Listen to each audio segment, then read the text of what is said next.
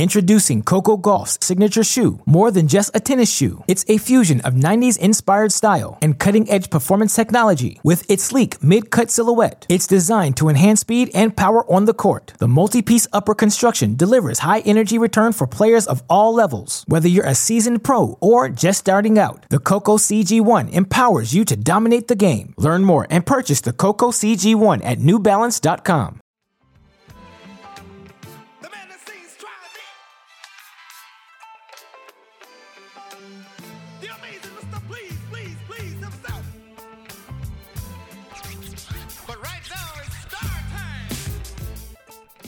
Welcome back, Cracked fans, to another edition of the Cracked Interviews podcast. I'm your host, Alex Gruskin. On today's show, we continue our quest to try and interview each of the 2021 Division 1 NCAA champions. That means speaking with both the men's and women's singles winners, the champions in doubles, and of course the head coaches of the winning teams. On today's podcast, you're going to hear my conversation with the Division 1 men's doubles champions, third team to do it in University of Tennessee program history. Of course, the Tennessee men's tennis teams, one of these stories of 2021 after a breakthrough national indoor event that saw them go 2 and 1. They were a top 5 team all season long. Of course, they captured the 2021 SEC tournament in one of the most exciting matches in the last 10 years of college tennis. They rode that wave of momentum all the way to the NCAA semifinals where after taking the doubles point, they were unfortunately knocked off by the Baylor Bears, of course, nevertheless, was still a fantastic season that ended in a championship. Some hardware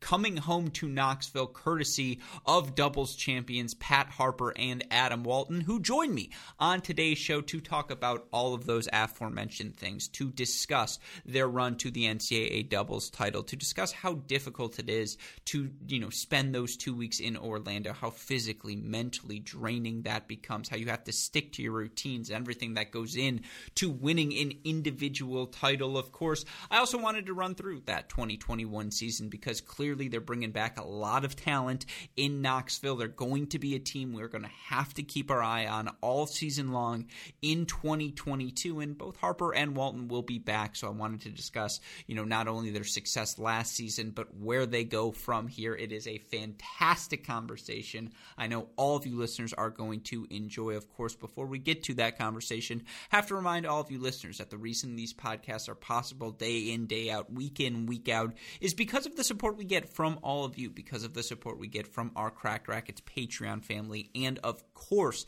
because of the support we get from our friends over at Tennis Point. You guys know the deal. Best equipment at the best prices. Tennis-point.com. You use our promo code CR15. You'll get 15% off your order free.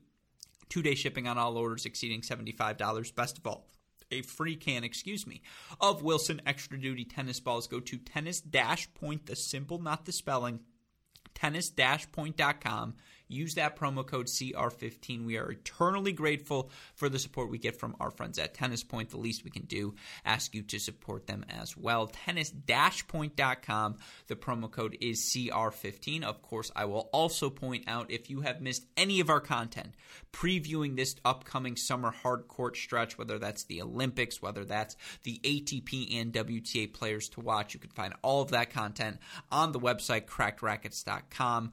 But with that in mind, you came to hear from another NCAA champion. Of course, we've already spoken with Florida men's singles champion Sam Riffice, but now time to talk a little doubles. Here they are Tennessee's men's doubles champions in 2021, Pat Harper and Adam Walton. Westoff, roll that interview. Let's get to today's show.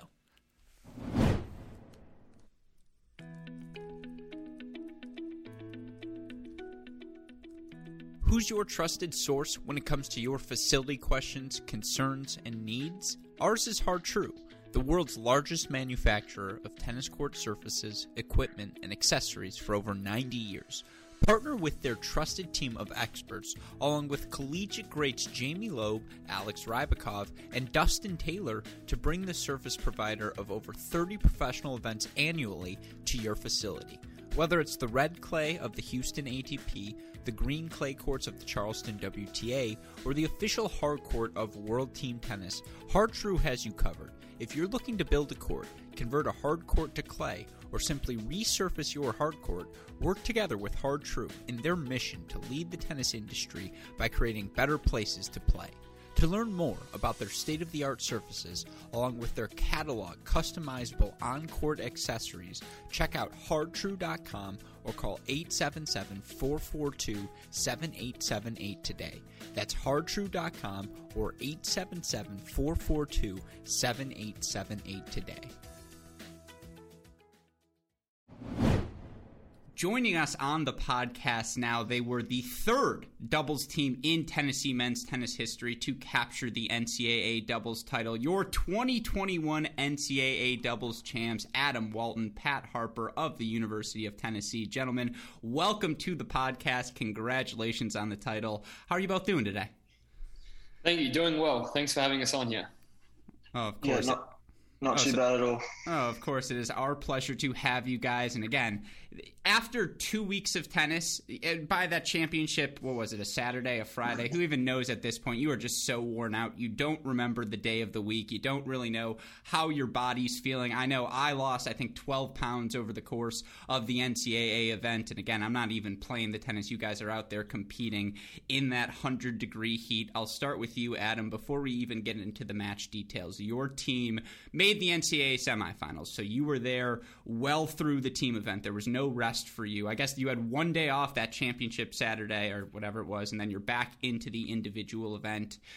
Over the course of that two weeks, how is your body feeling at that point? Like, I, I can't even imagine what it, it feels like from the player's perspective. I, I played a match yesterday, and it's like one match. I haven't, you know, one match over the course of three weeks. I can't walk today. You played 12 matches over 13 days. What's your body feeling like at that point? Yeah, um, no, it was crazy. Them two, them two and a half weeks in Orlando. Um, we spent a few days earlier um, to get used to the heat, but then I remember that first day playing Arizona. Uh, I had a very long match in my singles, and like the heat was just getting the better of me. But I actually think that like helped me uh, prepare later in the tournament um, because I seemed to be uh, adjusting to the heat pretty well after that. But then by the by individuals and by the end of the individual tournament, um, the body yeah it starts to shut down. That's for sure. Mm-hmm. And on that note, to you, Pat, and similar how you were feeling physically, but the mental struggle, just staying focused for two weeks at that long. You know, the coaches, they're able to go to the bar at night. They're able to have some fun, you know, at least socialize with their fellow coaches. You players, I mean, I guess if you guys want to do two, you know, 30 minutes on what's going down at the player hotel, I'm very much in favor of that, but we can save that for another time. Just mentally, the focus it takes, Pat, through those two weeks. What are you doing to stay locked in? Because I imagine it's easy to get it distracted towards the end. Yeah, I mean, we were there for like 16 days total. I think me and Adam were, and I think we had a lot of downtime at the hotel. Like you go to the tennis, you practice, you play your match, etc. But then you have a lot of time at the hotel to like, like I mean, downtime and like watch TV. I mean, it's important to that you take those times to rest, not like get wound up and everything, and use that time effectively, so you can reset for the next day because it's just one day after the other. Mm-hmm. And I, think Mm-hmm. I was Yeah, gonna say yeah. if I never have to eat one of those little red hotel sausages that they have at breakfast again, I will be happy. Like never again, Pat. Yeah, I mean, we had the same breakfast for like the team event, and once we got to individuals, we're like, we're not having this breakfast anymore. We need to change it up because it was just getting way too repetitive. And Woody likes to have like every dinner we have Italian food, so we got sick of Italian. So once individuals came, we never had Italian. Just started getting a lot more diverse. Hmm No, that that sounds like a good clean living, and yeah, you talk about it. I can 16 days on the road with Chris Woodruff. I'd write a book on those 16 days. I'd be like, here's what I learned. Here's what to do. Here's how not to piss him off. But you know, again, for you guys, and I'll go to you now, Adam. You, that transition from the team to the individual event, because of course I want to talk about your season in general, but what a fantastic match that was against Baylor in the semifinals. Dramatic 4 2 finish, all eyes coming down to the final two courts. You guys, unfortunately, on the wrong end of that match. To have to rebound at all, particularly, and I say that I say this lovingly.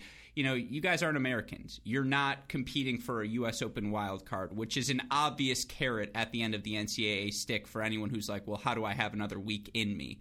For you personally, and then I'll, same question will go to you, Pat. But what is that motivation? How do you bounce back to just be in the right frame of mind come the NCAA tournament?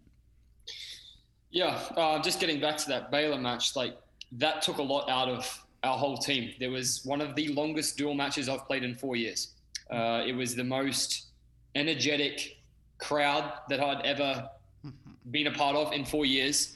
It was very loud, and, and like you said, it come down to, to me and Johannes, and we were on the wrong end, but at the same time, it was invaluable that we learned what what we did wrong, and to just to play in a semi final was something that I hadn't done in my previous years here. So, you know, looking back, I, I really enjoyed that moment. Um, and then, you know, that night we went back to the hotel. Obviously, the the team was quite disappointed, but then, you know, we did the end of year meetings for those who didn't go on to play the individuals, and uh, you know, it was a quite a, an emotional meeting. That meeting, um, but the four of us playing in the individuals just knew that it was just one more week, and and so we you know, we didn't do too, we didn't go silly that night, and then uh, we actually practiced the next day, which was very hard because we saw Florida's bus come rock in, and we saw them go in, and you know, we're like that could have been us playing them, but uh, you know, we we we stayed professional. We trained that day, and then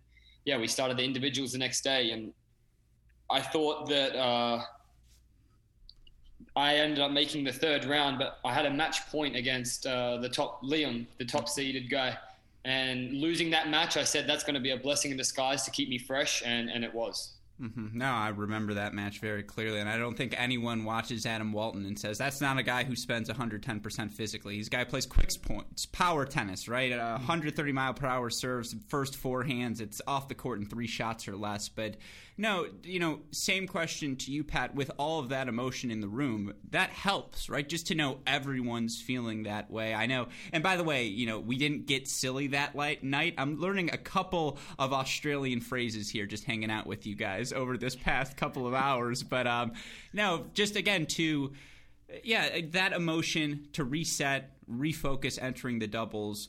Uh, how many people deserve credit for your ability to do that?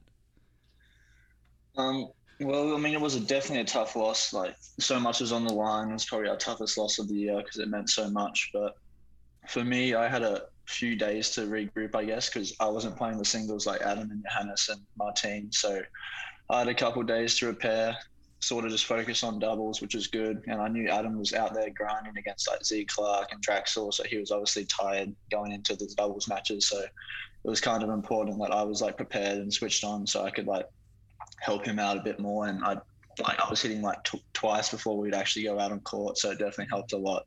And so I was pretty dialed in for like that whole week, which was good. Mm-hmm. And you know, I have a theory that it's more difficult to watch a match than it is to play a match. Are you on the sidelines during Adam's singles, being like, "I'm going to watch the first set only"? Then look, I got to go hit the AC. Yeah, I definitely tend to walk away a lot. Definitely get stressful, especially the long points. You just don't know who's going to win it. Mm-hmm. And yeah, Draxl's match was definitely tough. Mm-hmm. And it's not like Adam plays a, long, a lot of long points, right? So there's not a lot of opportunities for stress either. But no, you guys, you know, you're the number three seeds heading into doubles. So certainly, and we saw all year long, I think you lost like four times all season, maybe fewer than that. And we saw the level you two were capable of. First match, you get through comfortably. You knock off Duke in straight sets. Second match, again, tested in a first set tiebreaker, and I'd argue that McDaniel Martin team from Georgia Tech, they were sneaky good all season long. But you get through those first two matches. I have a theory, and again, just being around on the grounds, first couple of days, you're just kind of playing to play. Like, if I win, great. If I lose, whatever. This week is over. I get to go home. But you can tell there's a shift around the quarterfinals where for every team left in the draw, they sort of think to themselves, wait, I'm only three wins away now. It, it's sort of real that we can win this championship. Adam, for you that day, that round of 16 match, not only do you guys win that round of 16, but that was the day you drop your singles match. Is that the day things get serious for you guys? Well, for me personally, I um, I've always cared a lot on my singles, and so you know losing that match really did sting, and I had about a 90 minute turnover before we had to play the Georgia Tech pair.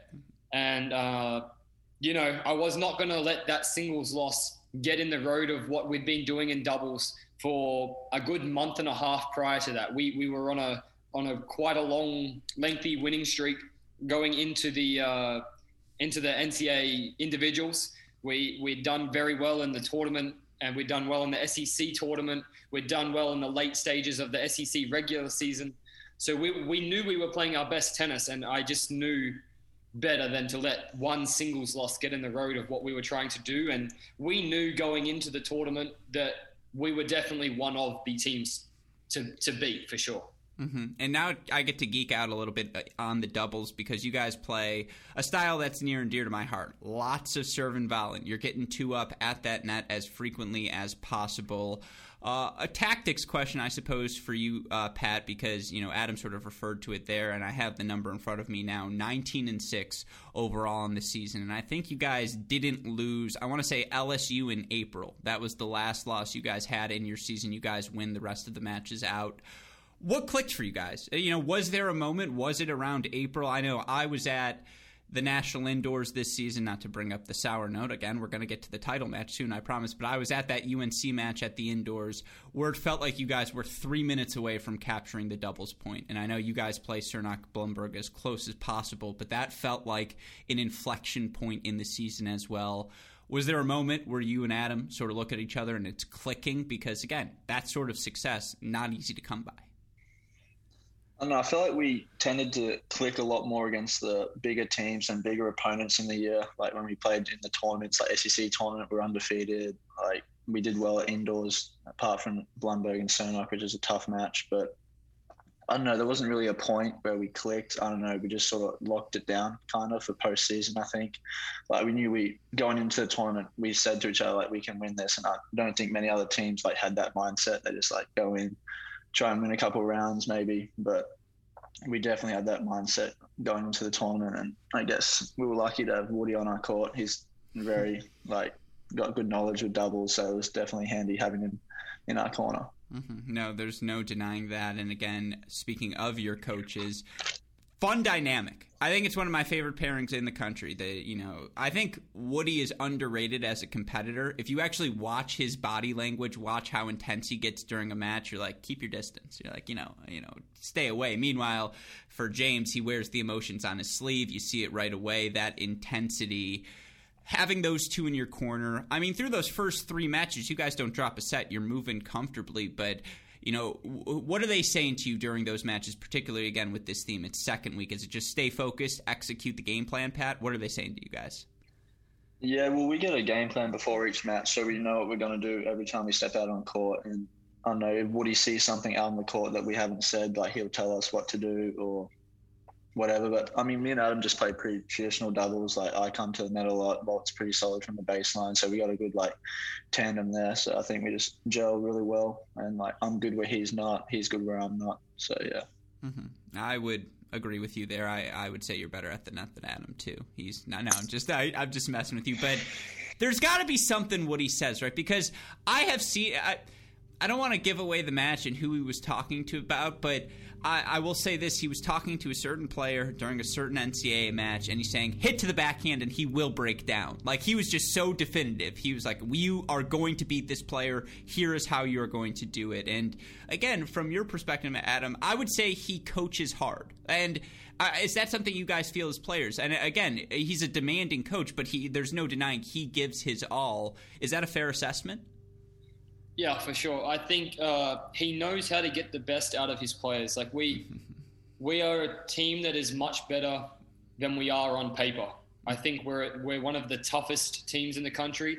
Um, like purely because we, I, I, think we, we train one of the hardest uh, out of any team in the country. Um, and then when it when it's go time, like we are ready, and it just it's a it's a combination of of everything we do starting now that will that will pay off in May. Like literally, at, in the fall, what we're doing then pays off in May, in my opinion. Mm-hmm. Yeah, and again, it did pay off in May as you guys straight set through the semifinals. Well, five and four over Franzen and Law. Now you're into an NCAA final, and I don't. I think it's the fifth. I want to say fifth in program history, maybe because I feel like J.P. Smith and Davy Sandgren must have made a final or something like that, and I think Smith might have done it again, or Sandgren did it again. I know they both had success around that time, and so obviously uh, Libietis Reese they win the title back. I want to say 13 or 14, uh, but for the two of you you're going into an NCAA final. You're playing an Auburn team that you have to be familiar with at this point of the season. Certainly, your coaches probably are as well. I'm always curious because I know for me, not com- trying to compare, club tennis final, listeners have heard about it before, 2017. Shout out to the Wolverines. I'm not sleeping that night, and there's nothing on the line for me. You guys are playing for an NCAA championship. I'm going to use the phrase any silliness the night before? What are you guys doing to just get ready, get yourself in the proper mindset to compete on that stage?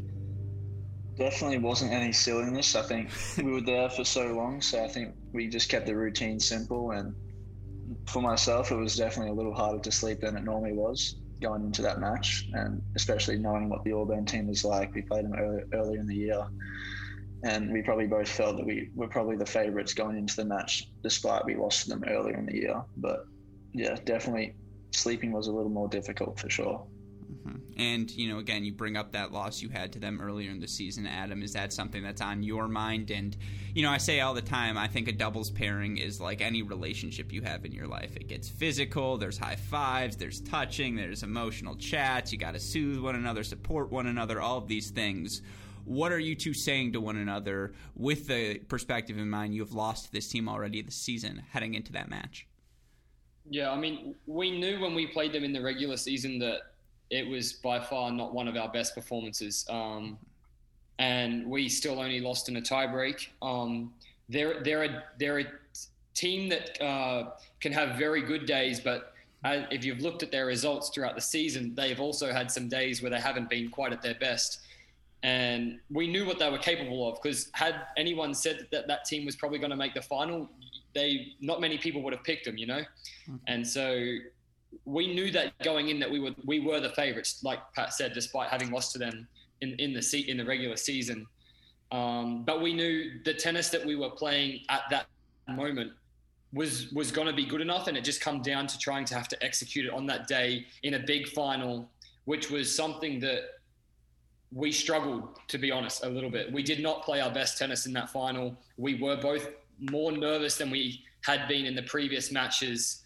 Um, and you know, it, it come down to a couple of points at the end, and it could have gone either way. Who's the most nervous walking on the court? You, Pat, uh, Woody, or James? Because it's got to be close. I don't know. Uh, I mean, Woody tends to hide his emotions. I don't, I don't know. yeah, they're all they're both all four of you. It's a tie. It's you know there's no uh, wrong answer to that question, but no, you bring up that final now again. It, you guys end up you take the first set tiebreaker. Uh, I think seven six seven five in that tiebreaker. You end up taking it, and I, I, think there were no breaks right in that opening set. You guys hold serve. Maybe there was one break on each side. I want to say.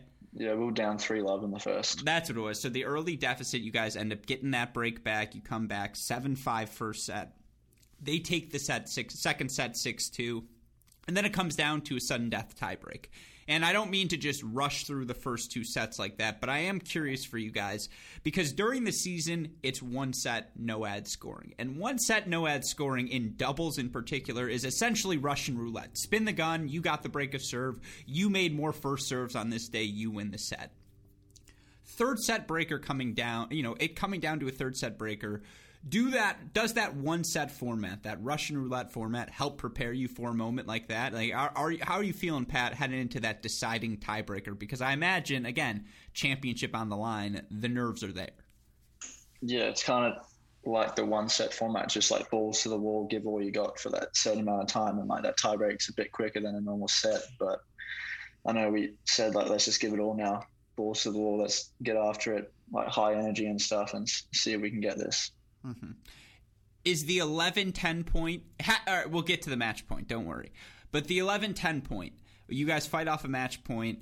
Pretty sure, is it, uh, I want to say, who was serving at the time? I want to say it was Finn who was serving. Hits a bomb. You're lucky to get your racket just on that return. You end up stealing that point 11 0. I know it's all adrenaline at that point, but can you play the match back in your head, Pat? Do you remember that return, reaching out for it, getting your racket on it? Yeah, I think might have been the nine eight point. Murgett, mm-hmm. no, it was, it was McLean who served a big lefty okay. serve tee, and I kind of got like just a good forehand return on it, and then we kind of picked up a few volleys and a smash, and like lucky to get that point, and then I think we went absolutely ballistic when we won that point, and then we changed sides, and they had another match point on Adam's serve. We got that. Then we had one match point on one of their serves, like a long baseline point with Walt back, and yeah, it was crazy. Yeah, no, and you know, again, you talk about the crowd. I thought it was a pretty impressive crowd for a championship, you know, final match of the championships, doubles crowd out there. Are you feeding off of that crowd, Adam? Do you feel them in that third set breaker?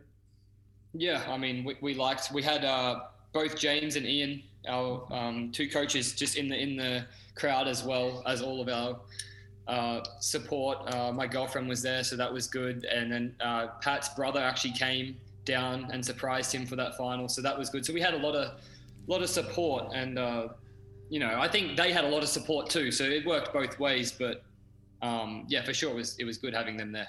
Mm-hmm. And then of course you get to 12-11 in the tiebreaker. Point ensues. There's some funk funkiness at the net. Whatever happens, you guys get up there. Balls hit at Pat. I'll let you take it from here, Pat. What happens in that moment? You guys end up the ball goes by them. You're national champions, but what happens in that moment? You've got this confused.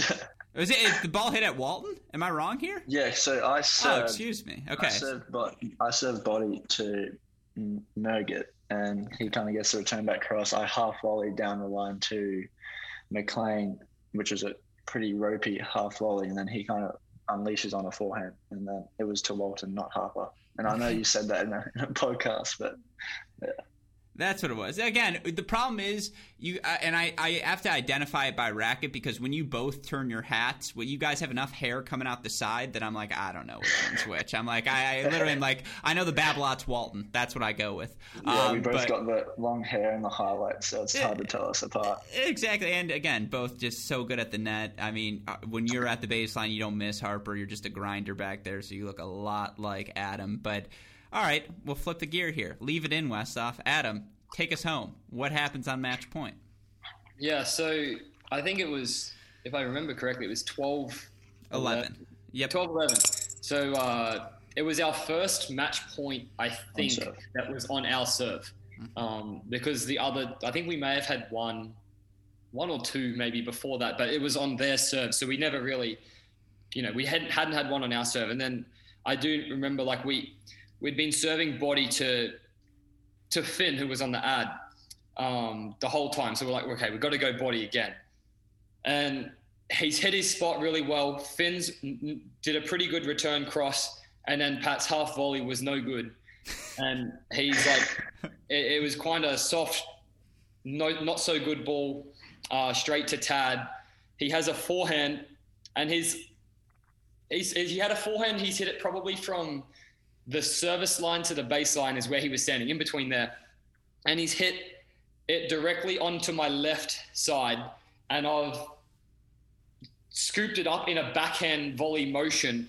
And it has hit the frame of the inside of the racket that then has hit my the, the frame of the racket then hit my shin and the ball if you actually watch on the film the ball bounces weird because of the the racket shank and at the time, he uh, Tad has heard the racket that has hit my shin.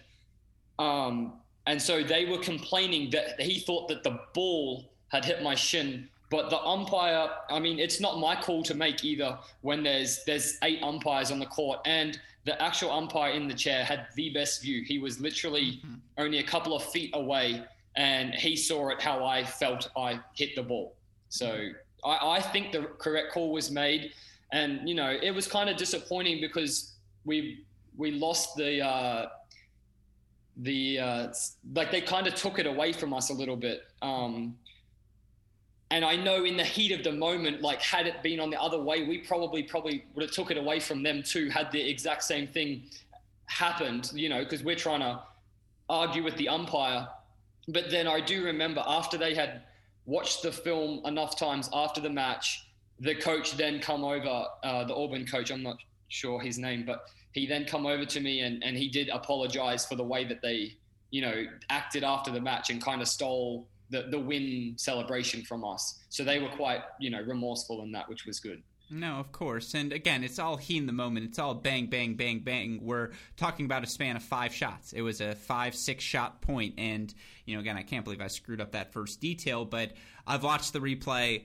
a bazillion times. And I was there. I, I was in person. You watch it happen, and sort of two things go through your mind. And for the record, if you want a job in podcasting to either of you, but Adam, that was play by play to its finest. I just got the exact picture. I saw it all. If you've played doubles, you can imagine Pat's floated half volley. You can imagine the feeling of Adam being there at the net, being like, Am I about to get tagged in the nuts? Like, is this forehand coming for my nuts? It is. And that's what he did. He goes for the body. And guess what? That's what you do in doubles. And again, 7 6, 2 6, 12 11 speaks to the drama of the match. This was a fantastic final. I think anyone who watched it would say as much. In the fact that you had 3 all at the first turn, 6 all at the second turn, 9 all at the third turn, it speaks to you know, we were one point away from a fourth turn. Speaks to how close and how thin the margins were in this match. Watching from afar, I'm glad you bring up the noise, Adam, because it does sound like either two things happened. The ball either hit your leg, something hit your leg like that was it was clear something hit your leg, but having played that, you get jammed body, right? It's a reflex it's like a reflex reaction. That's what that backhand volley was. Yeah, correct. And it's it's the racket hitting the the, the knee. Of course. Uh, or not the knee, the shin, sorry. The racket hitting the shin that is the noise. But then you just watch the ball how it bounces. Mm-hmm. I mean, un- un- unless my shin is not straight, there is no way the ball bounces like that. Or unless you have like quads of steel or something. Yeah, exactly. It's like that is not how a ball bounces off of a body because it still had enough pace on it. It came off weird. Like it, it, it something sounded weird, and it almost looked for a moment like it hit the ground first. But it was really just a react. It was a reaction half volley. Correct. And and at the end of the day, like it's not a player's decision to make the calls in college. Absolutely. And there, I mean, college ten. Anyone who plays college tennis know that there's there's ropey calls in college, and it's up to the umpire to to overrule these calls and and, and not overrule these calls. And a player should never have to be in charge of that. Absolutely. And so the responsibility is onto the umpire to make these calls. And it was near side. Like you were directly under the chair. It wasn't a far Correct. side volley. Had, it was he had the side. best view of anyone in that facility of that particular moment. He was he was less than ten feet away from me. Mm-hmm. So, no, yeah. And you have you have so many umpires there. All the umpires are there. I agree with you. And you know, again, you can understand why the Auburn team in the moment would feel would feel how they felt about it because you're competing for a national championship, absolutely. And I think more than anything else, I, are they both seniors? They may be, but I'm sure they're looking for a shot at you guys next year, if nothing else. And so that's a match to circle on the college tennis calendar. But we'll go back to you now, Pat. 12 11, you watch all of this unfold. In your head now, national champion. What's going on? Well, when it happened at the time, like I think there's a photo of like me. I put my hands up, but I didn't like rip them on because I didn't know like what exactly was happening. I didn't know what because the umpire was a bit quiet and like I know Tad and Finn were going a bit crazy, so like I didn't know we had won the match or we were still going. So I was like kind of anxious about going crazy. And as Walt said, they kind of took it away from us. But it was definitely a crazy few minutes there. I know Tad and Finn kind of shook our hands very aggressively, and it was a bit of banter there, I guess. But yeah, it was wild. Yeah, no, absolutely. But then they put the trophy in your hand, right? And now you yeah. are an NCAA doubles champion. And, you know, again, third team in history to do that in your program, regardless. I mean, you dropped one set on your route to the title. And you guys were a top four team all season long, always in the mix there, regardless of the rankings. You guys played the best, you beat the best week in, week out. What does it mean to you, Pat, to you know again put that final feather in the cap and end this title as an uh, end this season as an NCAA Dubs champion? Definitely means a lot because we worked so hard all year for it. I mean, going into the year, we weren't expecting to play with each other. We got randomly put together in the fall, but we definitely knew we could do special things as the season went on, and just to get the title at the end of the year made it all worth it. And especially doing it with Walt both being from Australia, it definitely means a lot. Yeah, see, I had heard a rumor that the first thing Walton said when coach suggested you two pairs, like, oh, why? Because we're both Australian? Like, you think this is going to work? It's not going to work. Um, no, he didn't say that. That is not what I heard. But again, for you, Adam, same question. To do it with a fellow countryman, to be the third person, uh, third team in school history to do it, and most importantly, in a season where you guys won the SEC title, had so much success, to be able to end on a positive note, what does that mean to you? Yeah, it was uh, very cool to to win it with Pat. I mean, we, like he said, weren't meant to play in the fall, and we were actually on the on the bus going to South Carolina for the hidden duel matches, where he said he uh, he called me up at the front of the bus and said, "I think I'm going to put you with Pat rather than I don't know who I was meant to play with. What do you think?" And I said, "You're in charge. Just you do what you think's best." And and, and really, we gelled all fall, and we had a very good fall, and then. Uh, actually at the start of the season um, in January, we were we were both out, um, and because uh, I actually got appendicitis and and Pat was was out for a couple of weeks, and so it kind of didn't mess anything up. So then when we come in, our first match was kickoff weekend at maybe the end of January, and uh, it, we were both back at the same time. So it kind of just everything kind of aligned, and we just kind of picked up from where we left off. We had a top 10 win that week at kickoff. And then we just carried that through to indoors and then started well in the SEC. And we just kind of carried it all the way through. And, you know, to, to win it with, with, with one of, you know, one of your best mates is, is something that not many people get to do. And so I'm, you know, going to be forever grateful. And it's a memory that will, will forever stick with with me for the rest of my life. Absolutely. And speaking of again that opening weekend, I do before I let you guys go want to talk about this Tennessee season because even outside of what you two were able to accomplish, it was again one of the better seasons in recent memory for this Tennessee men's program. You look at what you guys were able to do, and it's so interesting. You bring up the kickoff weekend because if memory serves me correct. You guys were at NC State, and I want to say you played Ole Miss first. And in that opening doubles point, and we were on the live stream, this is why I remembered. I'm also weird like this, but comes down to a doubles point. So it's just so interesting to hear you guys hadn't been playing in the weeks leading up to it because comes down to two tiebreakers. And I don't remember if it was one in two or one in three, but it was you guys versus Reynolds and Sandkaulen and one other pairing. And you guys and Mark. Yeah, that's what it was. And so you guys lose so at 3, right? And so yeah. you guys lose that doubles point. They take both tiebreakers and yet coming out of that weekend like you guys were one of the stories. It was like, oh man, this Tennessee team can play, and because Ole Miss is a good doubles team, regardless. And you know, we saw them in the NCAA round of 16. We know how good they can be. I'll start with you, Pat. When did you have that feeling about this team? Because it was pretty clear early on, kickoff weekend, and I'll get to North Carolina in a second, but that you guys had the goods.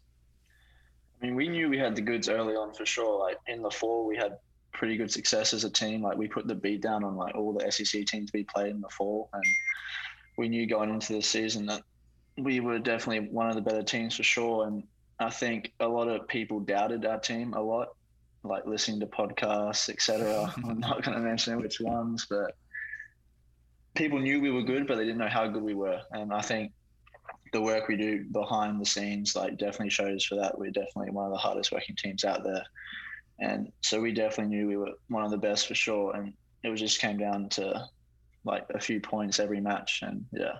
Mm-hmm.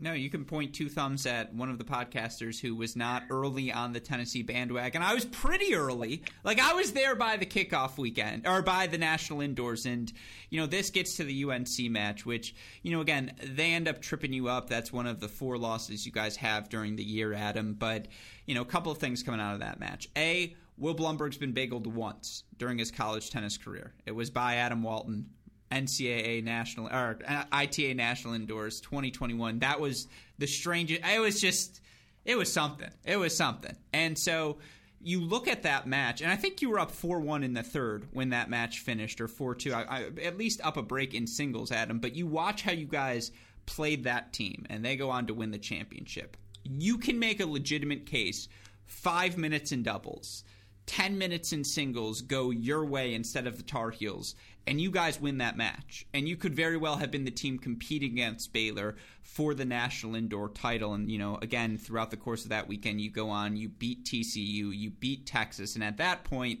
it was very clear Tennessee, top five team. You guys stayed in the top five of the rankings the rest of the way. I guess I know that was a loss against North Carolina, but is that one of those losses where, as a team, you come together and you say, we should have beaten the national indoor champs? Yeah, I mean, we, we knew that we uh, were going to have a good shot going into the match. And then, uh, you know, we, we got unfortunate not to win that doubles. I actually think we had match points on. So we, me and Pat lost, but then we won on three. And then it came down to court two. And I actually think we were six five, love 40 on Simon's serve, Simon Sondergaard's serve. And then they hold, and then we lose a tight breaker. Um, and so that one really kind of hurt. And then once we, because we felt like we should have won the doubles, I kind of feel like that took away a bit of our uh, belief because we kind of thought at the back of our heads that we needed doubles and then, you know, we would be looking good to, to maybe like pull off the upset. Um, and so I feel like we kind of started slow, despite I didn't start quite slow, but um, and then like we really did get into the groove later in the in the in the singles. And you know, had we won the doubles, we who knows, a long way to go, but we were winning on the on the two courts that were unfinished. So yeah. Mm-hmm.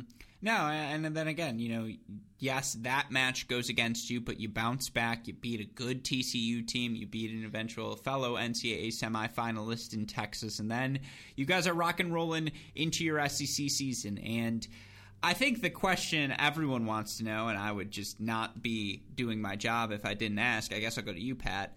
What happened at Arkansas? Like, what goes on? I know that's a funky place to play, and I believe they tripped up Baylor in 2020, but you know, again, what what happens in that match? Because the loss at Florida, it is what it is, and believe me, we're getting to that SEC championship match. But what happens at Arkansas? And in retrospect, does a moment like that help your team the rest of the way? I think if you ask that question to our whole team, a lot of everyone would just be like, "We don't know what happened." Like yeah. that day was one to forget for sure. We got the doubles point, and you think we got to win three singles against a team we probably should beat, but fine. I know we pulled Giles from the singles lineup, and we should still get the job done. Favorites everywhere, but don't know what happened at all. I know I lost the third set that day.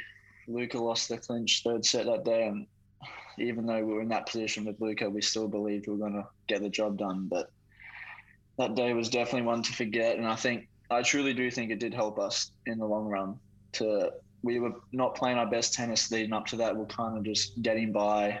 And I think that loss really got us into gear. And I think from then on, we really started to lock in and play more as a team and just clicked everywhere after that. So I definitely think it did help us, even though it was a tremendous loss for the program.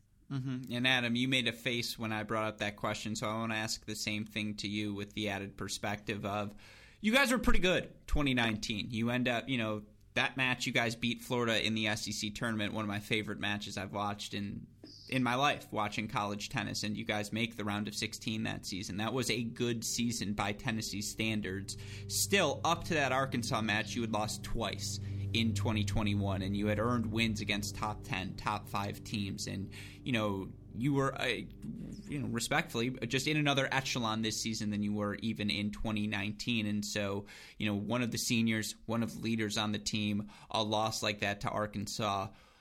What are you telling the guys? What are you thinking in that moment? Yeah, I mean, everything was was was going to plan. Like we rocked up two days early. We uh, had all the preparation. Like nothing was out of whack. We were well prepared. Um, we come out, we execute the doubles exactly to plan, and then they made the decision to to, to pull Giles uh, that day. And like Pat said, that should not have mattered. Um, but yeah, a lot of our guys struggled that day. We end up losing four singles, and like Pat said, we just don't know what happened. I uh, I think even even uh, who won that month Johannes won that day, and and I won that day. But both of us still didn't play our best tennis.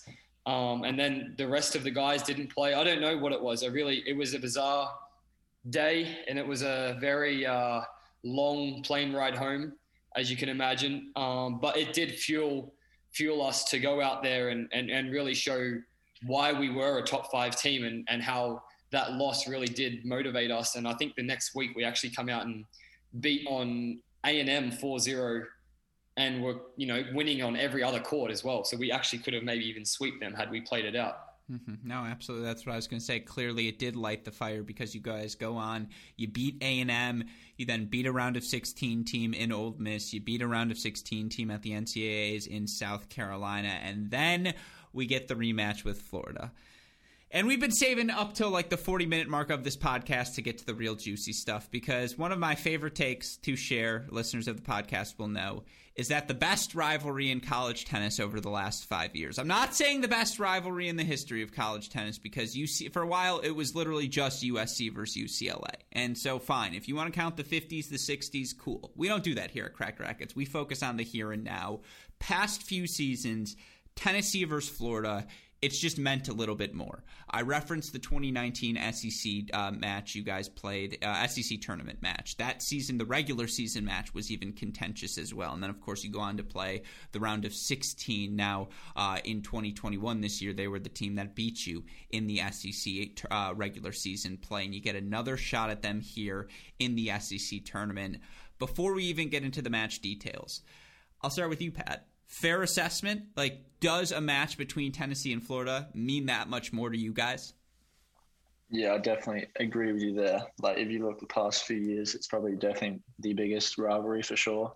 I know my first year, we came in, I played them three times my first year in the regular season, the tournament, and the NCAA tournament, and played them five times now. And it seems to just get bigger and bigger each time we play them. And I know the SEC tournament one this year was insane, and then the 2019 one as well. But even the NCAA tournament one in my first year in 2019, like we were points away from beating them there and advancing to the Elite Eight, and could have done big things there. But I don't know, definitely you just feel it on game day when you go to play the Gators and like they hate us, we hate them, and yeah, it just means more for sure. Mm-hmm. Were you on three, Adam, in 2019? Were you who played Andy? I don't know if that was three or four in that 2019 match uh, where you guys come back. Or did you play Riffice? I played Riffice on two. Luca and played Andrade. That's four. what it was, right? And he ended up coming back. But you ended up winning that match as well. And so, again, that match, I the fact that I can remember you playing Riffice at two, that speaks to uh, how memorable of a moment it was what are you telling your team when you're playing Florida? Is is that the team you would say, you know, again, you get most geared up for? Yeah, for sure. Um, I mean, I think the rivalries it, it started uh, yeah, from from that 2019 season. I remember the chomp. I remember the Gator chomp. Don't think yeah, I've forgotten. Our, our uh, manager at the time did the big Gator chomp, and and and that sort of like you know made it even bigger because like everyone was talking about that match and talking about the chomp and just talking about the match. So I think ever since then, uh, and you know where we've been the two teams, one of like the one of the better two teams in the SEC competing for the championships uh, in the last couple of seasons. So it definitely is for sure that one of the bigger matches that we put in the calendar.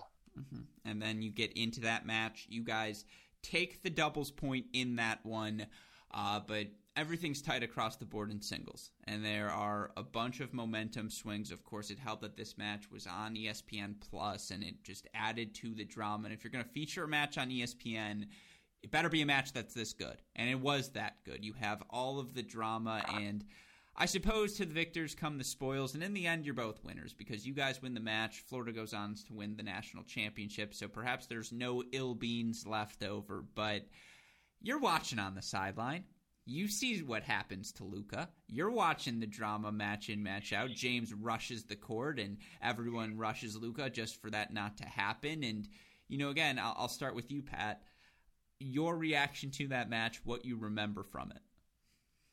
Yeah, that day was an absolute roller coaster ride. Um, we definitely thought we were the better doubles, like overall team going into the match. I know Florida was struggling with doubles at the time throughout that tournament, so we definitely felt like that point was ours, and we got that, which is good. And then singles against Florida, they're pretty strong pretty much at every single spot.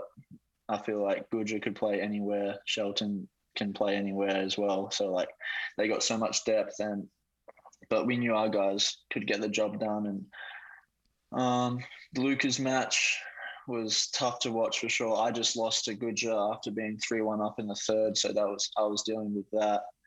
And then watching Lucas match and seeing him have like a couple match points or two or three in a row. I'm not sure. It might have been six three in the breaker. Mm-hmm. I'm not sure exactly, but and then I didn't rush the court. I know a few of the guys on the team did prematurely, and James. And I was like, "What are you guys doing?" Because I I didn't want to like rush early because like you, you dream about like that sort of situation like that happening to you, and after that happened, you like kind of go like, "Oh shit!" Like, could this like get away from us? And but I know team playing on the other court. I had all confidence in team. He's my roommate for the past three years, and he's beat Andrade earlier in this year, and so I was completely fine with him playing on court. But it did get ropey for a bit there. He, I guess he was down like love 30 on one of his service games, but got it back.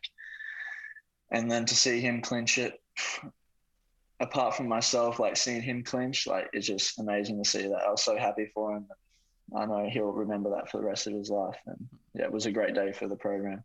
Mm-hmm. No, same question. And you know, uh, we talked to Sam Riffice uh, last week and uh, had the chance to ask him about this match as well, and he revealed the detail that I know had been floated around. But you know, you guys win the title, and obviously. Again, we're going to use the term that's worthy of getting silly about. And you guys go to the airport. You're getting ready to hit your connecting flight over in Atlanta and who is a, not only at the airport but on your same flight. It is the University of Florida team you guys have just beaten in perhaps the most dramatic 4 3 match, certainly of the 2021 season, but perhaps of the past few seasons. Adam, again, you guys were the winners that day, so I suppose it's easy to stay classy, but you see them in the airport. What's going through your head? And again, winning that match, what's that feeling like? Yeah, I mean, that feeling was insane. It was, uh, I'm so happy my team got it done. Like that's a memory, like Pat said, is uh, that he'll he'll have forever. And it was quite um, sad that it was it wasn't Luca, but if not Luca Prada, you know, like it was the next best thing. And then you know, going to the airport, we were kind of rushed. They they had got there a little bit before us because um, we were obviously stuck back talking, photos, all that sort of stuff. And so we were in a bit of a rush getting to the airport. We didn't actually know we had a feeling that they could have been on the same flight, given not many flights go out of Arkansas, um, because they were actually on the same flight to Fayetteville um, from Atlanta, in, like a couple of days prior going into the tournament. And so we had a feeling that they may have been on the same flight going out. Um, and then, you know, they were, yeah, they were on the plane. It was, it was fine. At the end of the day, there's, I know my team uh, is Portuguese and Vale's Portuguese, so they know each other, and it was it was pretty mut- as much mutual as it could be. Obviously, they were disappointed, but at the same time, they they were happy for us. Like they're they're, they're really good guys, and I respect uh, you know I respect them as as people for sure. So credit to them. I really That's wanted it. to tell the story that there was a fist fight. Sorry, Pat, I didn't mean to cut you off. So like I when was, I tell I was, people, I will. I'll say like, no, they fought. Was just trying to. I sort of funny because we were walking onto the plane and Adam's carrying the SEC trophy, and we were both teams are sort of towards the back of the plane. And so I go to my seat next to one of my teammates, and Adam's got his seat, and he's carrying the trophy, and he rocks up right next to Andrade, sitting next to him, and he's got the trophy, and of course Andrade just got clinched against. And I mean, it was funny that they could laugh about it as well. I know Shelton was and Vale were having a giggle about it, and yeah, it was fine. Mm-hmm. No, that's good to hear. Um, and again, that mutual respect, they obviously go on to have success, so I'm sure they're not going to be thinking about it too frequently. But again, uh, for your team, win that SEC championship. Uh, perhaps that one means even more than to win that individual doubles title. And for your team moving forward, now you have proven to the rest of the college tennis universe that you guys belong amongst the elite in college tennis. Uh, what I, you know, again, I uh, we'll talk about Arizona Baylor quickly before we wrap up the show. But for you guys to win that SEC title, what does that mean for the program, Adam? You've been there now. You know this will be, I think, your fifth season coming up next year.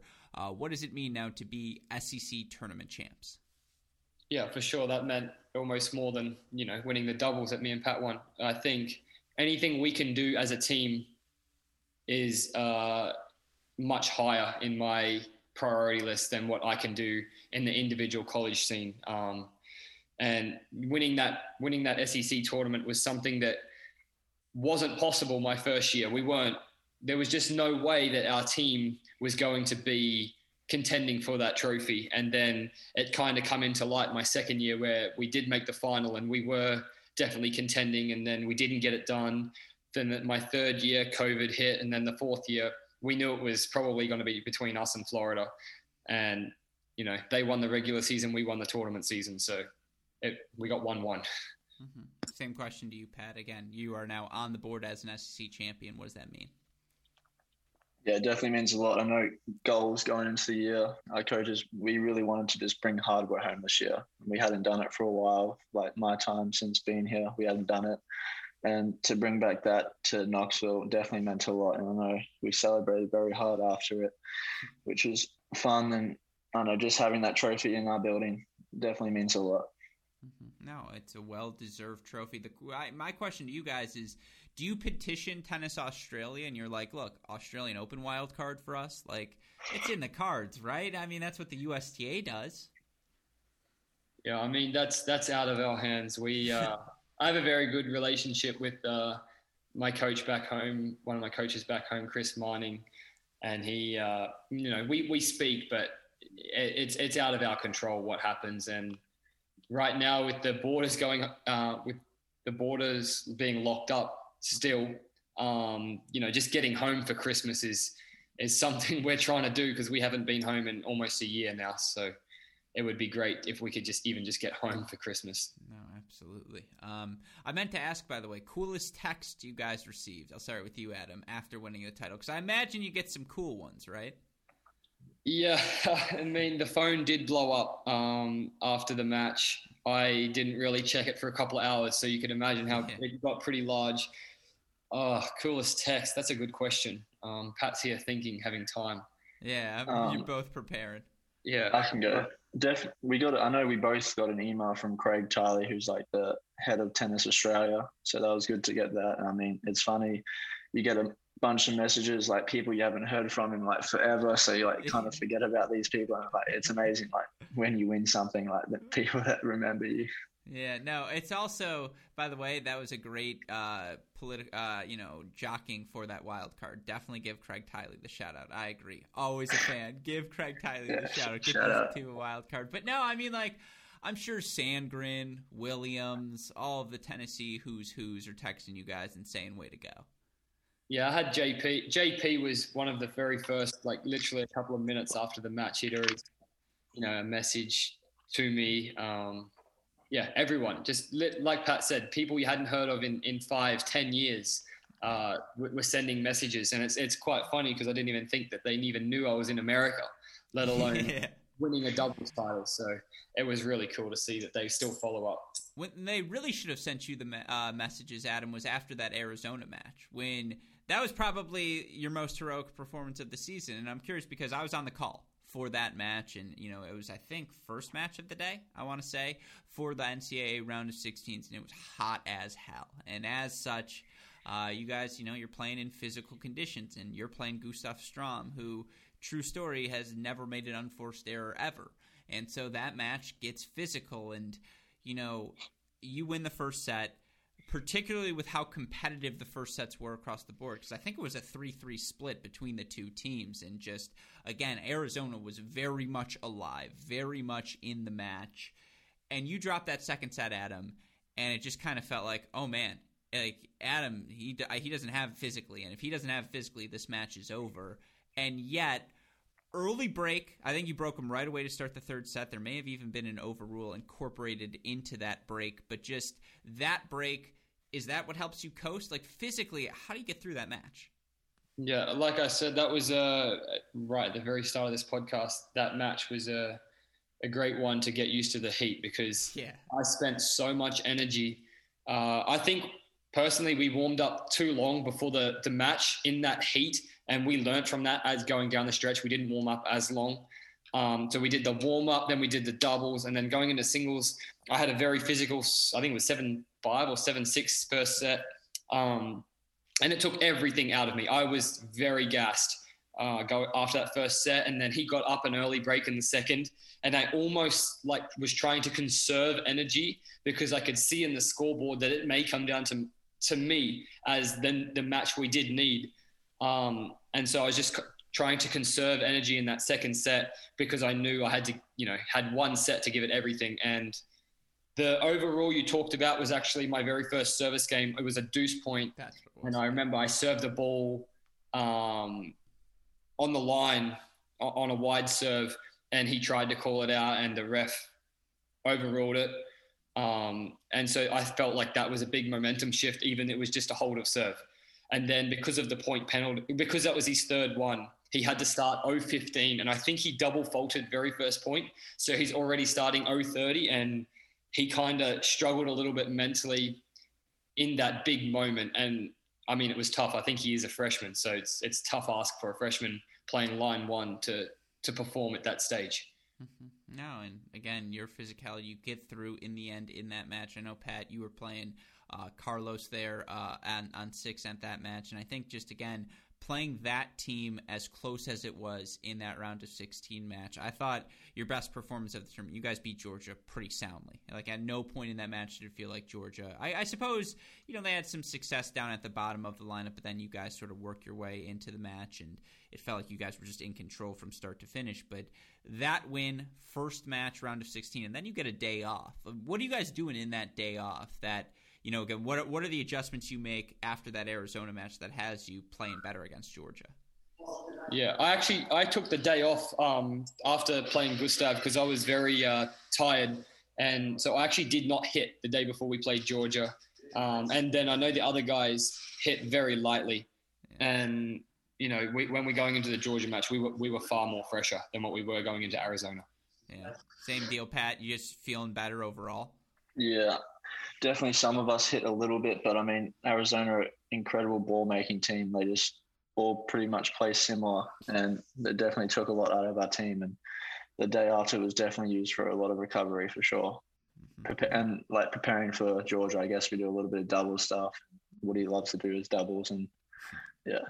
No, absolutely. And again, ultimately, you guys get through that match. Then you play Baylor, and we've talked about it a little bit. And I'll get to you in a second, Adam, but I'll start with you, Pat. That match, the fans because both Baylor and Tennessee brought full crowds. No one wanted to say this is a neutral site. Everyone brought the fans. It's an NCAA semifinal. Athletic directors are there, coaches from other programs are there. Everyone's on site.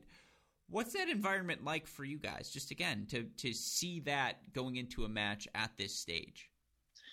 Yeah, I mean that was a crazy crowd it's definitely like Adam said, the best crowd we both played in, and I know the Baylor crowd was pretty nasty, so was ours. But I know the start of that doubles point, I haven't heard anything like that. It was electric, and it definitely fired me up, fired Adam up, and to get that doubles point, I know we went crazy, and James and Ian both went crazy as well. It's almost like we kind of went too crazy, and like guys, guys, we just only won the doubles point. We still would have won three more singles, but the crowd, yeah, it was amazing to have the fans out there to witness that and be a part of it was amazing. Yeah, of course, you guys beat France and I suppose, for the first time on that day. And it's so interesting you bring up the. I remember the jumping fist pump from James, like definitive yeah. jumping fist pump when you guys take the doubles point. And exactly that sort of emotion, again, the doubles point, it's 1 0, but you guys know there's battles everywhere, up and down the line. And, you know, it comes down, Adam, as you mentioned, to you and Joe. And I'm just curious, despite being on the wrong side of that, to play in that crowd, to have that pressure. That's what you dream about, right? When you come to Tennessee, and that's the sort of thing, you know, win or lose, it sticks with you.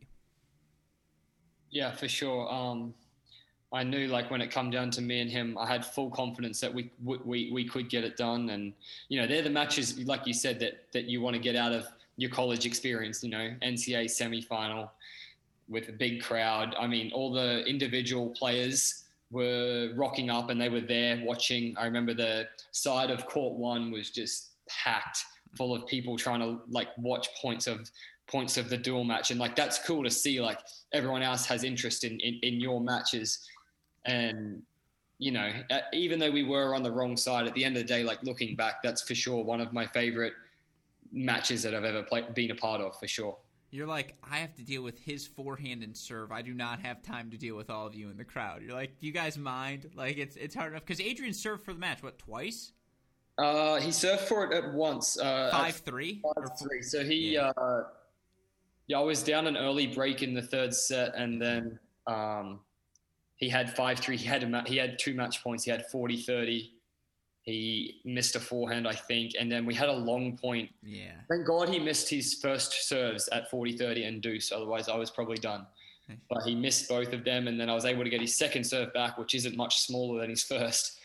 And then um, we were in a long rally, and then I remember he went for a for a forehand down the line, and he's missed it maybe by about a foot, foot and a half, and uh, I just went nuts and you know changed ends and I think Johannes uh, he was playing Soto and Soto also served for the match and Johannes broke him like and so everything was just shifting and then uh, yeah I mean it come down to a couple of points at the end. Yeah, no, that's what makes college tennis so special. Now for you guys, you lose Luca, and you know you lose a couple of pieces here. You lose Giles, but you bring back the core of a team that again, what, 28 and 4 overall, SEC tournament champions, NCAA semifinalist, 5 minutes away from beating the national indoor champs at the national indoors. There are, you know, only reasons to think positive about the direction of Tennessee men's tennis and you know you look at the the guys you're bringing in as well you bring in players that are capable of stepping into the lineup and showing quality right away I'll start with you Pat. where does Tennessee go from here you're an upperclassman now, and we'll get to Adam momentarily. But what are you guys doing this summer so that next season, you know, you're not going to surprise anyone this time? What do you do? It's it's fun to get to the top. It's a lot harder to stay there. What do you do to stay there? Yeah, I know we bring back some core guys and like guys Adam that play big sucks, roles. But the rest, like you and you know Joe and like those guys are good. Yeah, I guess I guess we bring back Joe, like Prada, Mark, yeah. and like that helps a lot. And then we bring like transfers like Emil Hard and Angel Diaz. And we got a couple good, a few good recruits coming in as freshmen as well. So like, I think it's just important that we like build that culture early on, especially in the summer. We have them training as well here. So it's just good to show them the ropes early on and like tell them what we're about and like, I don't know, they know they come to a program where we want to win and we've got a good culture to do that. So yeah. Mm-hmm. Same question to you, Adam. You I'm sure after you win a doubles title, you have this sort of successful season. You have options to go do other things, but ultimately you elect to come back for a fifth season. Why do you make that choice? And ultimately, what are you guys looking forward to? You know, hopefully accomplishing this season. Yeah, um, for me, the decision was a no-brainer to come back for a fifth year. You know, having my junior season uh, cut like that was was heartbreaking, but at the same time, when that ruling got released that everyone can have an extra year was was uh, very was a very good thing to jump on. So I, I really knew all season long that I was going to take the fifth year, and and despite you know all of our success, it didn't matter how bad I did, how good I went, I was always going to come back. Um, you know, I can get a master's degree now in in the one year, and I'm now graduating with a bachelor's and a master's that I never could have had COVID not happen. So it was really everything turned out well. Um, and it's a shame we lose Luca and Giles, but I mean, the, the players that we've got in, uh, I, I think can replace them for sure. So we're gonna, we're still going to be one of the teams to beat. Yeah, and I know you guys get a blue chip. I want to say in Lewis Cloud, and you get uh, someone from Ireland as well. I want to say Connor uh, something. Connor Gannon, yeah, there and then Shinsuke from Japan. Yeah, and so the guy I want to talk about is Shinsuke because I'm hearing things, and people are saying oh, there's a lot of buzz around Shinsuke, and obviously Coach Woodruff, Coach Mackay just struck gold with Joe. Uh, without disrespecting Lewis and Connor, Shinsuke, am I hearing the right sort of things, Pat, or are people blowing smoke at me? I'm sure you're definitely hearing the right things about Shinsuke. Yeah. I mean, he was definitely a great junior, and I've watched a little bit, and he's definitely very talented. So I'm excited to see what he does in the future, for sure. Adam, same question. These young guys, you excited? Yeah, for sure. They're uh, they're actually on campus right now training, um, which I think is invaluable. So that then when they join up with the rest of the team mid August, that they are prepared uh, as much as they could as they can be. And yeah, I'm looking forward. They bring a lot of energy to the practice court. Um, all three of the, the freshmen and, the transfers. So we got a very good culture. Um, and you know, I, I kind of feel like it's my job um, to, to, to lead this team and and to to grow the culture even further from from previous years. And I think that that's what we're doing, and that's one reason why we've had six, good success mm. recently. Absolutely. There's no doubt Tennessee is a program on the rise. Now, last few questions, some fun for all of you, uh, for both of you before I let you guys go. Speaking of your teammates, let's talk about Joe quickly because I have to ask. Probably, I, not probably, he was the best freshman in the country last season. With all due respect to all the other ones, you know, that, I'm not going to list the list, but there were a bunch of good ones. But Joe was the guy to play number two singles at the SEC, uh, in the SEC, to have the degree of success that he did. I mean, six five lefty that helps, but. I'll start with you, Adam. You're the senior. You've seen a lot of college tennis players. How good's Joe? Joe is uh, he's a very hard worker, and the and the work pays off. He doesn't complain in practice, and he I think he doesn't realize how good he is, and that's why he is so good. He, you know, he, you can come off court and he and you'll ask him, Joe, who do you play? And he'll go, I don't I don't know. Like he he does not know who he's playing. Uh, he doesn't care who he's playing. He just goes out there and plays. And you know, being six foot five, left-handed, I mean, he's already starting a massive advantage up. And you know, I think there's big things coming for him in, in, in these next couple of years. Because um, what he did last year, I think he was 11 and one in the regular season SEC with a loss to Draxl. You know, there's not many freshmen that could come in and play at the top of the line and do that. So it was crazy what he did. Mm-hmm. Same question to you, Pat, and just added to, to what Adam said is there almost an innocence to Joe? Like he doesn't know better, right? Like you're like, hey, go play for two hours. And he's like, okay, like is that what we do here? Like, okay, I guess I'm supposed to go play for two hours. Yeah, there's definitely that kind of innocence and youth about him, I guess. But he's definitely just a workhorse. Like he's always one of those guys who's like doing extra feeds at the end of practice, and he just always putting in that hard work. And definitely doesn't know how insanely good he is yet, but definitely excited to see what comes for JMO.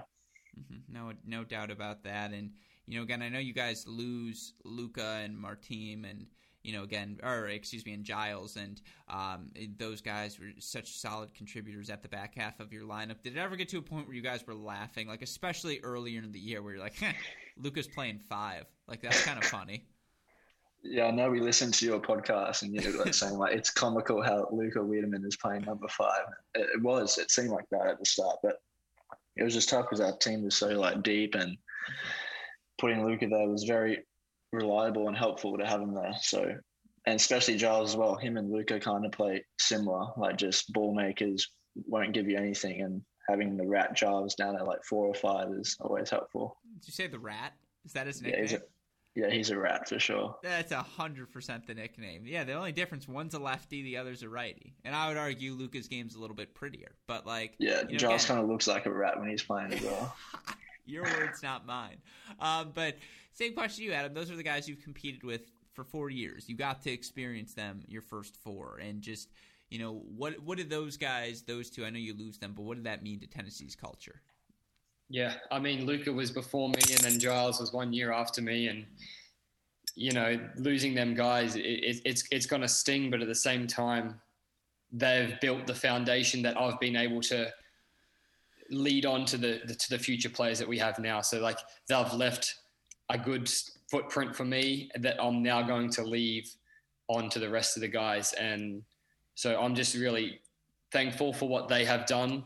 Uh, Luca showed me a lot. Um, you know, I remember I was coming in and it was Luca and Scott Jones who showed me the way um, because they were the one I roomed with them and they were one year older. And so they just had that little bit more experience than I did. And um, yeah, losing them is, is going to be tough, but at the same time, I know we have a good product in the incoming people, so we'll be fine.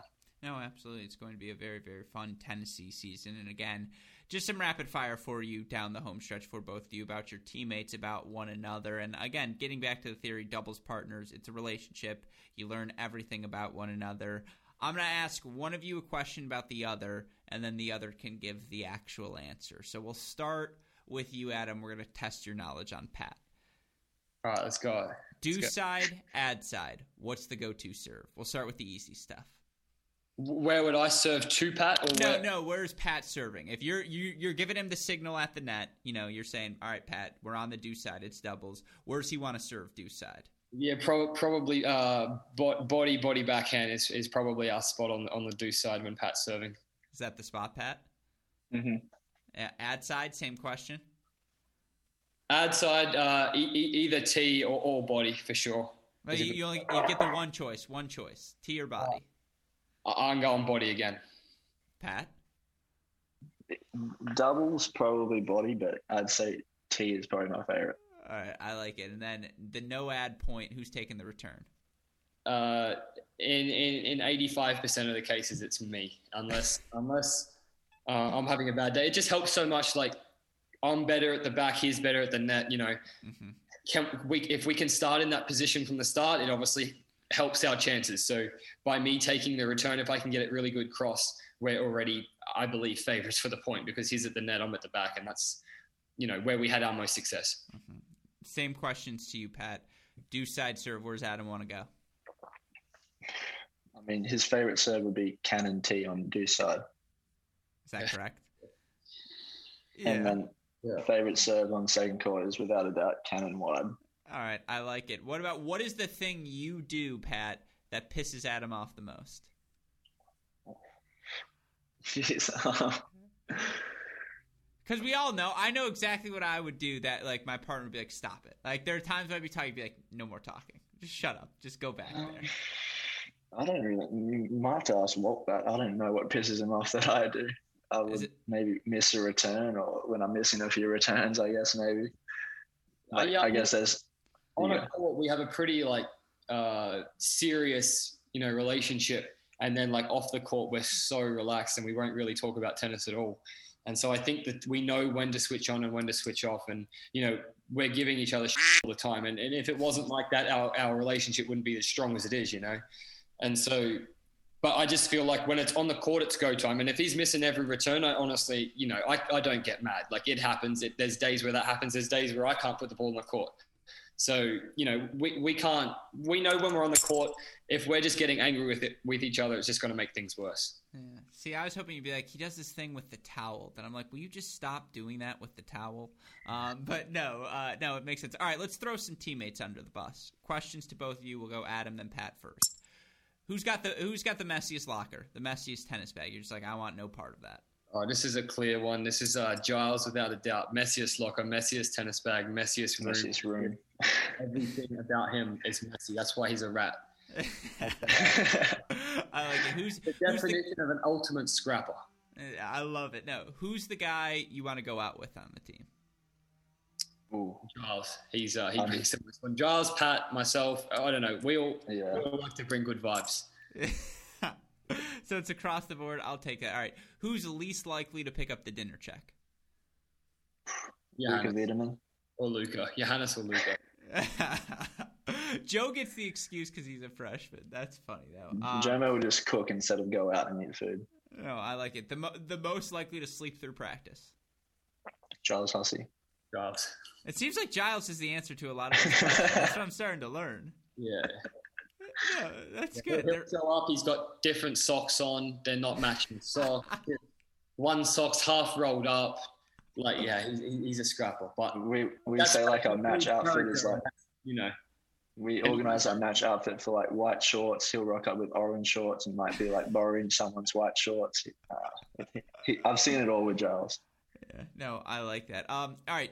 In lieu of, because you know, at the beginning there's the coin toss. Instead of the coin toss at the start of a match, players play rock paper scissors to start things off. Rock paper scissors shoot. You do that instead. Yes or no? Because I'm convinced Woodruff would have a talk with you guys like you have to throw rock. Like 35% of the time, rock wins, and like that. I just think it would be a fun dynamic. You in or you out?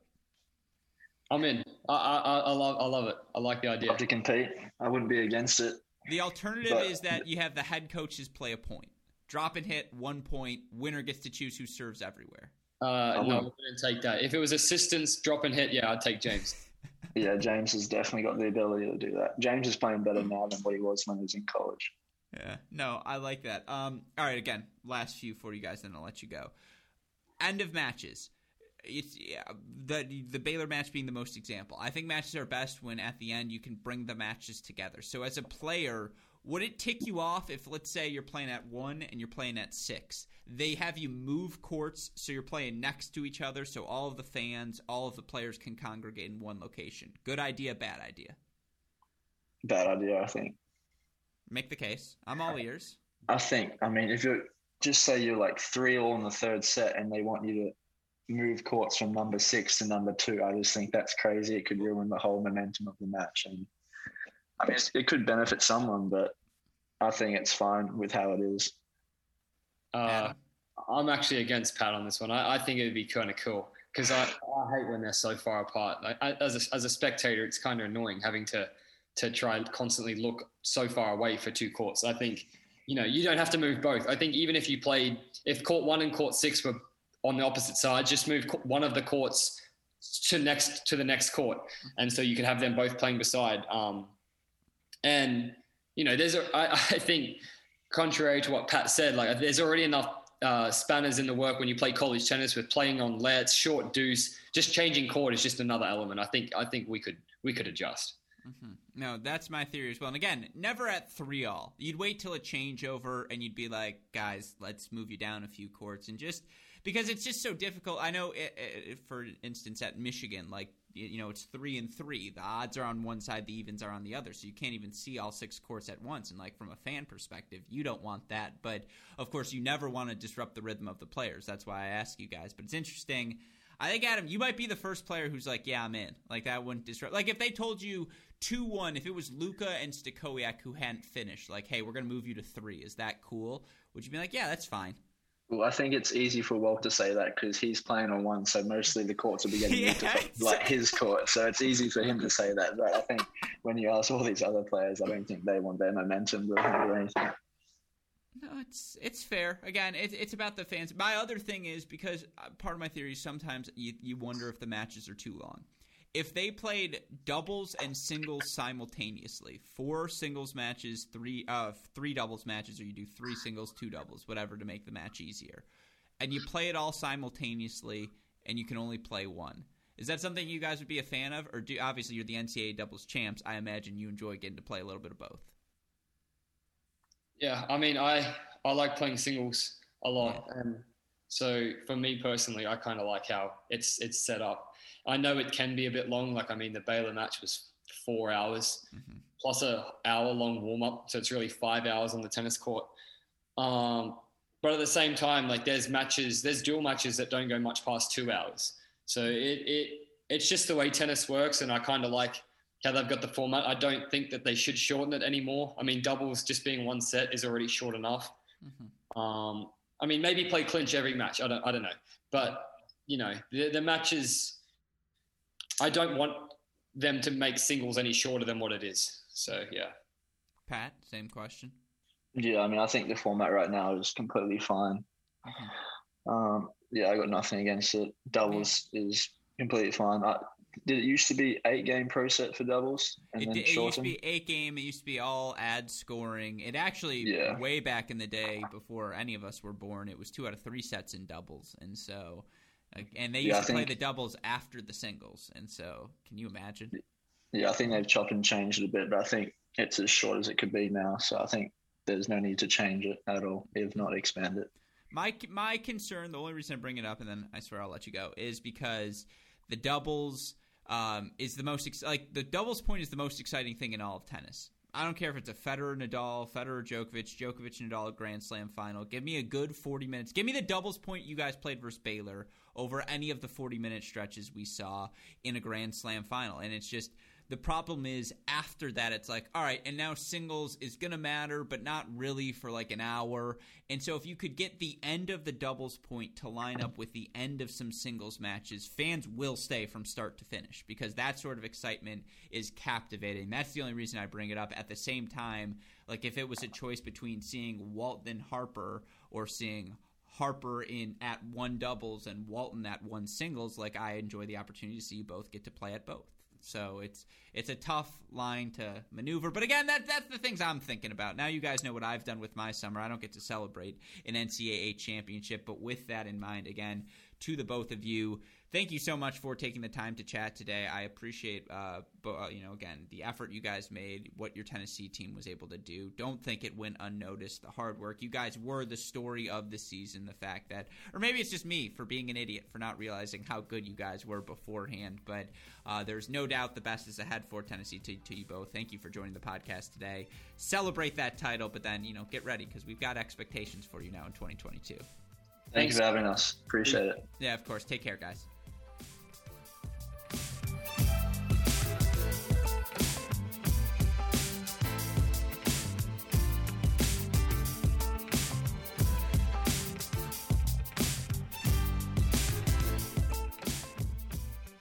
Introducing Coco Gauff's signature shoe, more than just a tennis shoe. It's a fusion of 90s inspired style and cutting edge performance technology with its sleek mid cut silhouette. It's designed to enhance speed and power on the court. The multi piece upper construction delivers high energy return for players of all levels. Whether you're a seasoned pro or just starting out, the Coco CG1 empowers you to dominate the game. Learn more and purchase the Coco CG1 at newbalance.com.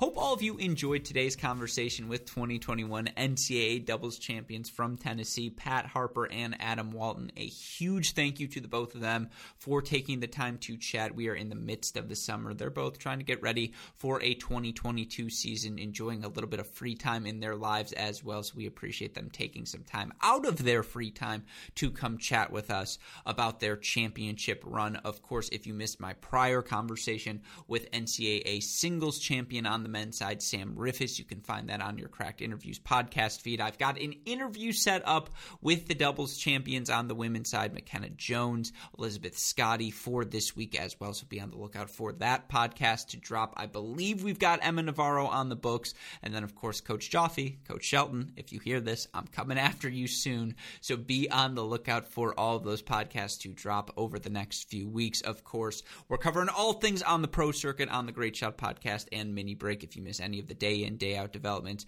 head on over to the Mini Break podcast feed, of course. If you want to hear some of the preview content we have done for this upcoming hardcourt summer, head on over to that Great Shot podcast feed. And of course, like, rate, subscribe, review to all of the shows. I swear I would not ask if it didn't help us with the algorithms, if it didn't help us with our sponsors. So please, if you don't mind, take the 30 seconds. By the time I'm done with this rant, you will have been done by leaving that five stars, clicking that button. So if you don't mind. Again, we appreciate all of you who do that. And then, of course, for the more immediate updates, Twitter, Instagram, Facebook, YouTube, at Cracked Racquets. You want to message me directly at Great Shot Pod. A shout out, as always, to our super producers, Max Ligner and Daniel Westoff, for the of an editing job they do day in, day out. A shout out as well to our friends over at Tennis Point. Remember, tennis-point.com. The promo code is CR15. With all that said, for our wonderful guests, doubles champions, Pat Harper and Adam Walton, for our super producers, Fleegner and Westoff, our friends at Tennis Point, from all of us here at both Cracked Racquets and the Tennis Channel Podcast Network. I'm your host, Alex Gruskin. You've been listening to another edition of the Cracked Interviews Podcast. Stay safe, stay healthy. We'll talk to you all soon. Thanks, everyone.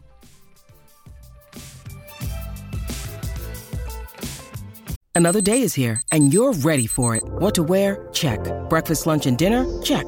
Planning for what's next and how to save for it? That's where Bank of America can help. For your financial to-dos, Bank of America has experts ready to help get you closer to your goals. Get started at one of our local financial centers or 24-7 in our mobile banking app.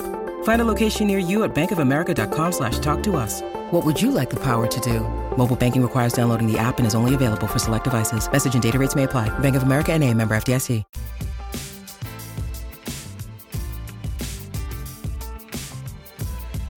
When you need mealtime inspiration, it's worth shopping Kroger, where you'll find over 30,000 mouthwatering choices that excite your inner foodie. And no matter what tasty choice you make, you'll enjoy our everyday low prices, plus extra ways to save, like digital coupons worth over $600 each week. You can also save up to $1 off per gallon at the pump with fuel points. More savings and more inspiring flavors make shopping Kroger worth it every time. Kroger, fresh for everyone. Fuel restrictions apply.